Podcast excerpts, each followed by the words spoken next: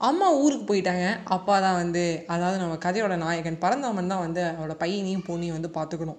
கொஞ்ச நேரம் வந்து பார்த்துக்கிட்டே இருந்தார். திடீர்னு வந்து பொண்ணுக்கு வந்து வயிறு வலிக்க ஆரம்பிச்சிச்சு அப்பா எனக்கு பயங்கரமாக வயிறு வலிக்குதுப்பா அப்படின்னு பரந்தாமன் என்ன பண்ணுறது அப்பாடே இப்போ தான் லேப்டாப் மூடி உட்காந்தேன் உங்கள் அம்மாவை ட்ரெயின் ஏற்றி விட்டேன். அதுக்குள்ளே வயிறு வலிங்கிறீ உனக்கு என்ன பண்ணலாம் அப்படின்னு சொல்லிட்டு அவங்க அப்பா என்ன பண்ணுறாருன்னா முதல்ல வயிறு வலி மாத்திரை கொடுக்குறாரு.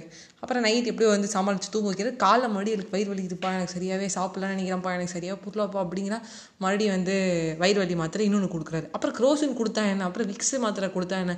விக்ஸ் மாத்திரை சாப்பிடுங்க. கீச்சு கீச்சை போகுங்க அப்படின்னு பரந்தாமணி எல்லா வகையான ஒரு சேட்டையும் செய்கிறாரு மாத்திரையும் கொடுக்குற சரியாத இதெல்லாம் பார்த்துட்டே இருந்த நம்மளுடைய பையன் அப்பா எனக்கு வந்து ஒருமாதிரி சளியும் இருமலுமா இருக்குப்பா எனக்கு ஏதாவது கொடுப்பா ஒருமாதிரி தும்மிட்டே இருக்கேன்ப்பா நான். ஹச் ஹச்சுன்னு துப்பினோட பறந்தவன் சொன்னான் டே இப்படி தும்மிட்டே இருக்காதடா அப்புறம் உனக்கு கொரோனா டெஸ்ட் எடுக்க சொல்கிறாங்கடா ஏன்டா இப்படி பண்ணுறீங்க அப்படின்னு சொல்லிட்டு பாடா படுத்துறாங்க பசங்க ரெண்டு பேரும். ஐயோ என்னோட ஒய்ஃப் எவ்வளோ கஷ்டப்பட்டுருப்பா அப்படிங்கிறது அது கண்ணில் தெரியுது. பட் இதெல்லாம் தாண்டி என்ன ஆகுதுன்னா அவங்க வீட்டுக்கு வந்துடுறாங்க. வீட்டுக்கு வந்து கொஞ்சம் பேருக்கு வந்து இப்படி தான் நடக்குது.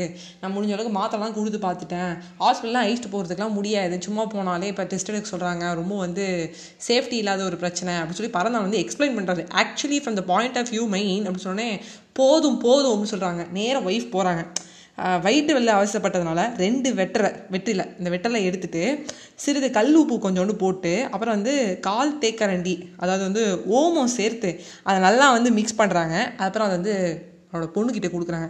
வெத்தலை ஒரு கல் உப்பு அதுக்கப்புறம் வந்து த ஓமம் கொஞ்சோண்டு கால் கரண்டி ஓமத்தை அப்படி நல்லா மிக்ஸ் பண்ணி கொடுத்தோன்னே பொண்ணு கொஞ்சம் நேரத்தில் சரியாயிடு வயிறு வலி சரியாயிடுது.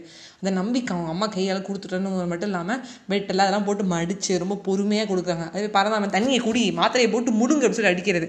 அப்புறம் பையனுக்கு சரியா பாலில் வெங்காயம் பூண்டு இதெல்லாத்தையும் போட்டு நல்லா வேக விட்டு அதை வந்து நல்லா வந்து என்ன பண்ணுறாங்கன்னா ஒரு டின்னில் ஊற்றி அவளுக்கு கொடுக்குறாங்க பையனுக்கு. பையனுக்கு சளி நின்றுடுது இது சின்ன ஒரு மேட்ரு இது உங்களுக்கு தெரியலான்னு நம்ம எப்படி தான் இவ்வளோ பெரிய கம்பெனியில் ஒர்க் பண்ணுறோமோ நினச்சி பரதாமன் ரொம்ப ஃபீல் பண்ணுறாரு ஸோ வந்து ரொம்ப ஈஸியான ஒரு விஷயம் தாங்க. பாட்டி வைதம் இந்த மாதிரி வெத்தலை கல் உப்பு இந்த ஓமம் அதெல்லாம் சேர்த்தே சரி பண்ணுதான் அதுக்கு நம்ம நிறையா மாத்திரை போட்டு இருக்கோம் சரி ஒரு மாத்திரை போகிறோம் நம்ம இங்கிலீஷ் டெக்னாலஜி நம்புவோம். அதுக்கப்புறம் விடுறோமா? வயிறு வலி சரியாகலன்னு நினச்சி நம்ம இன்னொரு மாத்திரை கொடுத்துட்டே இருக்கோம். நம்ம ப்ரெஷர் பண்ணிட்டே இருக்கோம். இப்படி பண்ணாதீங்க. கை வெறியது வந்து ஃபாலோ பண்ணுங்கள் பை பை ஃப்ரெண்ட்ஸ்